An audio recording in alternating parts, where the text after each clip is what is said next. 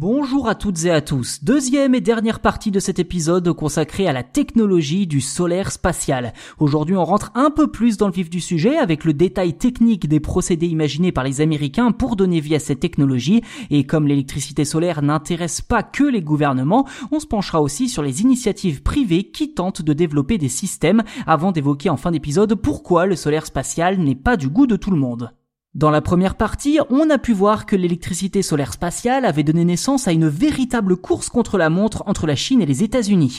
Côté chinois, la première centrale solaire spatiale est en construction depuis 2019, conformément à son programme. Mais ces deux dernières années, ce sont bien les Américains qui ont donné le plus gros coup d'accélérateur à leur projet. En février dernier, la chaîne CNN expliquait que l'armée américaine, l'US Navy, avait déjà lancé un premier satellite de la taille, je cite, d'une grosse boîte à pizza équipé d'un panneau solaire carré de 30 cm de côté et d'une antenne. La machine serait capable de produire 10 watts d'électricité, ce qui suffit pour recharger un iPad par exemple. Et d'après CNN toujours, l'envoi d'électricité par le satellite n'a pas encore été testé, mais ne devrait pas être un problème avec les progrès en matière d'électricité sans fil.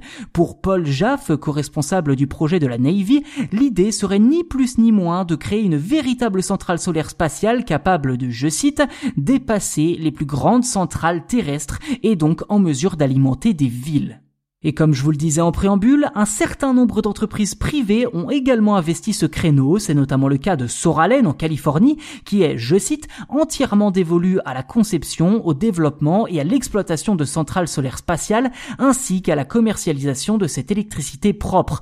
En même temps, la start-up a été fondée par d'anciens hauts responsables de l'industrie aérospatiale, autant dire qu'ils s'y connaissent un minimum sur le sujet. D'ailleurs, ces derniers annonçaient en 2019 vouloir lancer un premier prototype avant 2000 si les Américains se sont emparés du sujet, l'Europe non plus n'est pas en reste. L'année dernière, le Conseil européen pour la recherche attribué une bourse de 2 millions et demi d'euros à l'université de Glasgow en Écosse pour avancer sur un projet similaire baptisé Solspace dont la fin des travaux est prévue pour 2025. Alors avec tout ce que l'on vient de vous présenter, il ne fait aucun doute que l'électricité solaire produite directement dans l'espace est une alternative très intéressante pour l'avenir de l'humanité. Si Américains et Chinois parviennent à tenir les délais, cette technologie solaire spatiale pourrait même voir le jour dans moins de 20 ans. Mais comme toute technologie nouvelle, celle-ci a bien entendu déjà trouvé ses détracteurs et il faut bien l'avouer, ces derniers ont de solides arguments à faire valoir.